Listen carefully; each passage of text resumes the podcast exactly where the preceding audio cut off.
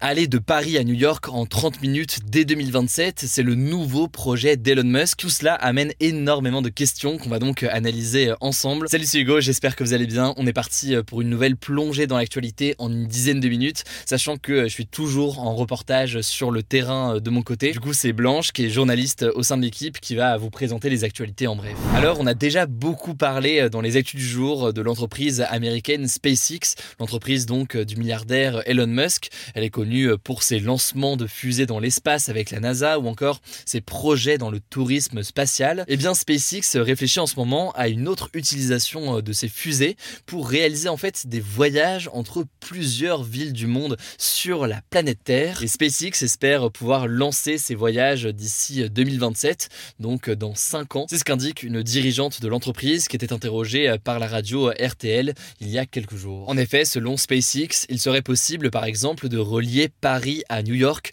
en 30 minutes contre près de 7 heures en avion euh, actuellement.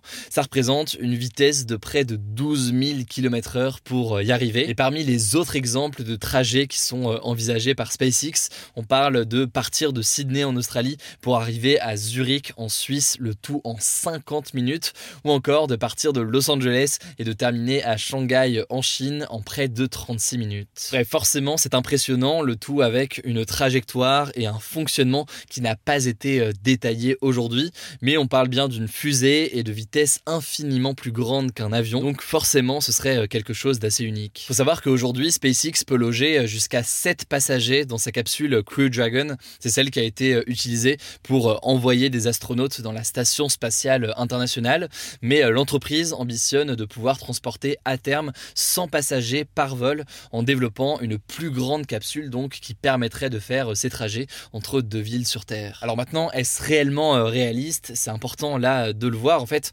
plusieurs experts estiment que euh, la date de 2027 annoncée euh, par SpaceX est irréaliste. En gros, cette date serait surtout un objectif pour SpaceX de faire parler et d'attirer des investisseurs plutôt que de réellement y arriver d'ici 2027. Par ailleurs, ce qu'il faut bien comprendre, c'est qu'on ne lance pas une fusée comme on fait décoller un avion et les lancements de ces fusées devraient se faire en dehors des villes. Et d'ailleurs, en fait, il faudrait ajouter au temps de trajet dans ces déplacements-là le fait d'aller justement sur ces bases qui sont situées euh, en mer. Par ailleurs, il faut comprendre que là, on ne parle pas d'un moyen de transport pour euh, le grand public. A priori, euh, ces trajets auront un coût forcément énorme et les billets, a priori, devraient être extrêmement chers, même si tout cela, pour l'instant, n'a pas encore été détaillé.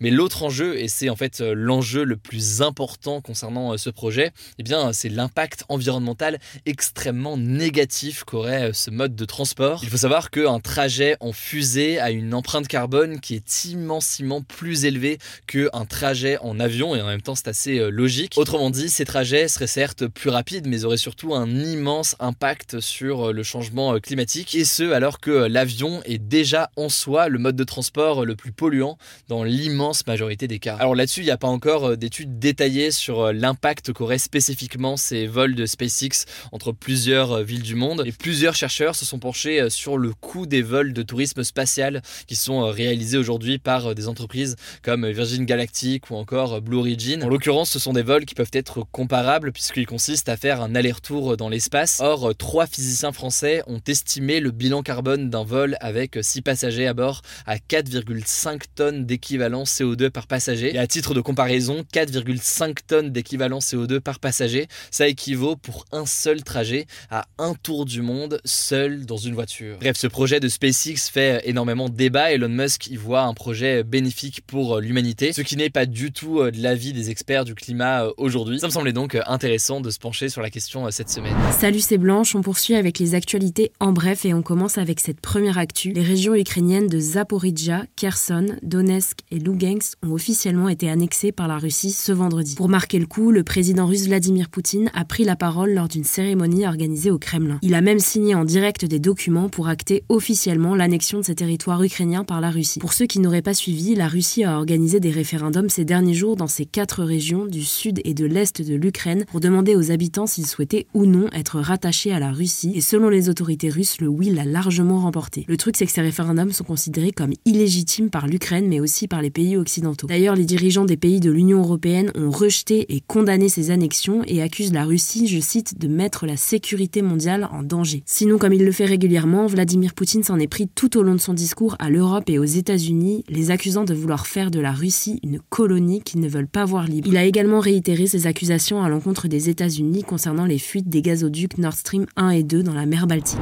Deuxième actu, l'ouragan Ian qui a touché la Floride aux États-Unis ce mercredi soir a fait au moins 12 morts et le bilan devrait malheureusement s'alourdir. Il a provoqué d'immenses inondations et plus de 2 millions de foyers étaient privés d'électricité encore jeudi soir. Pour vous donner une idée, le président américain Joe Biden a estimé ce jeudi qu'il pourrait être, je cite, l'ouragan le plus meurtrier de l'histoire de la Floride, un état habitué à être frappé par des ouragans. Il a par ailleurs promis de déployer toutes les ressources fédérales nécessaires, donc des ressources à l'échelle de tous les États-Unis, pour reconstruire la Floride après le passage de l'ouragan. En tout cas, ce qui est sûr, c'est qu'avec le réchauffement de la surface des océans, l'intensité des ouragans va être amenée à augmenter dans les prochaines années. Troisième info en France cette fois-ci, les naissances sont reparties à la hausse dans le pays en 2021. C'est une première depuis 6 ans, selon les derniers chiffres de l'INSEE publiés ce jeudi. En 2021, 742 100 bébés sont nés en France exactement, soit 0,9% de plus qu'en 2020. Alors après, cette hausse de naissance en 2021 pourrait être seulement temporaire, car sans entrer dans le détail, beaucoup de couples ont reporté leur projet d'enfant prévu début 2021 à cause du premier confinement. Autre information intéressante de cette étude, ce sont surtout les femmes les plus âgées qui ont tiré la natalité vers le haut en 2021, puisque les naissances ont progressé de 3,5% pour les femmes âgées de 30 à 34 ans, de 4,8% pour celles de 35 à 39 ans et de 5,3% pour celles de plus de 40 ans. À côté de ça, il y a nettement moins de naissances chez les femmes de moins de 30 ans. Quatrième info, c'est un autre chiffre. L'INSEE a dévoilé de nouveaux chiffres sur la hausse des prix et la hausse des prix des produits alimentaires a dépassé la barre des 10% d'augmentation sur un an en France. Pour ce qui est de l'inflation en général, donc de la hausse des prix tous produits confondus, elle s'est un peu ralentie par rapport au mois dernier. Les prix ont augmenté de 5,6% entre septembre 2021 et septembre 2022,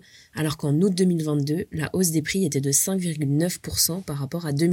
L'inflation reste donc toujours plus modérée en France que dans la moyenne des autres pays européens. Au Royaume-Uni et en Allemagne, par exemple, la hausse des prix a atteint ce mois-ci 10% sur un an. Ça s'explique notamment par le fait que les prix de l'énergie sont plus contenus en France grâce au dispositif du bouclier tarifaire mis en place par le gouvernement, qui consiste à limiter la hausse des prix de l'électricité et du gaz pour les consommateurs. Il y a aussi la remise des prix sur le carburant qui fait économiser en ce moment 20 centimes d'euros par litre aux consommateurs. Cinquième info, au Brésil, un couple atteint l'eau d'une cascade en bleu pour annoncer le sexe de leur futur bébé lors d'une gender reveal party. Ces fêtes sont très à la mode ces dernières années et ont pour but de révéler le sexe de l'enfant de façon parfois très spectaculaire. Le problème, c'est que ça a potentiellement contaminé l'eau de la rivière qui est une source d'eau importante pour la ville de Tangara da Serra qui est frappée par des périodes de sécheresse. Alors le couple est actuellement recherché par la police et de son côté, le ministère de l'Environnement brésilien a ouvert une enquête pour déterminer si les produits utilisés pour teindre l'eau de la cascade ont pollué la source. Enfin, dernière info, ce samedi on est le 1er octobre et il y a plusieurs choses qui vont changer en France. La première chose, c'est que les cartes et tickets restaurants vont augmenter leur plafond journalier pour passer de 19 euros de dépenses maximum par jour à 25 euros. Ce plafond était de 38 euros pendant la crise du Covid, mais il avait été rabaissé il y a quelques mois. Deuxième changement, un passeport de prévention va être mis en place dans les entreprises et il regroupera les attestations, les certificats et diplômes obtenus par le salarié en matière de santé et de sécurité au travail. Troisième changement, les cotisations patronales, donc les charges sociales que paient les patrons d'entreprise, vont diminuer sur les heures supplémentaires pour les entreprises entre 20 et 250 salariés. Alors on ne sait pas encore de combien, mais concrètement ça signifie que les patrons auront moins à dépenser lorsque leurs employés font des heures supplémentaires. Dernière chose, c'est pas vraiment un changement, mais je voulais quand même vous en parler. Pendant tout le mois aura lieu Octobre Rose, la campagne de communication sur le cancer du sein. Et pour l'occasion, la Tour Eiffel sera illuminée en rose le samedi 1er octobre 2022. Pour le reste, je vous mets des liens en description. Voilà, c'est la fin de ce résumé de l'actualité du jour. Évidemment, pensez à vous abonner pour ne pas rater le suivant, quelle que soit d'ailleurs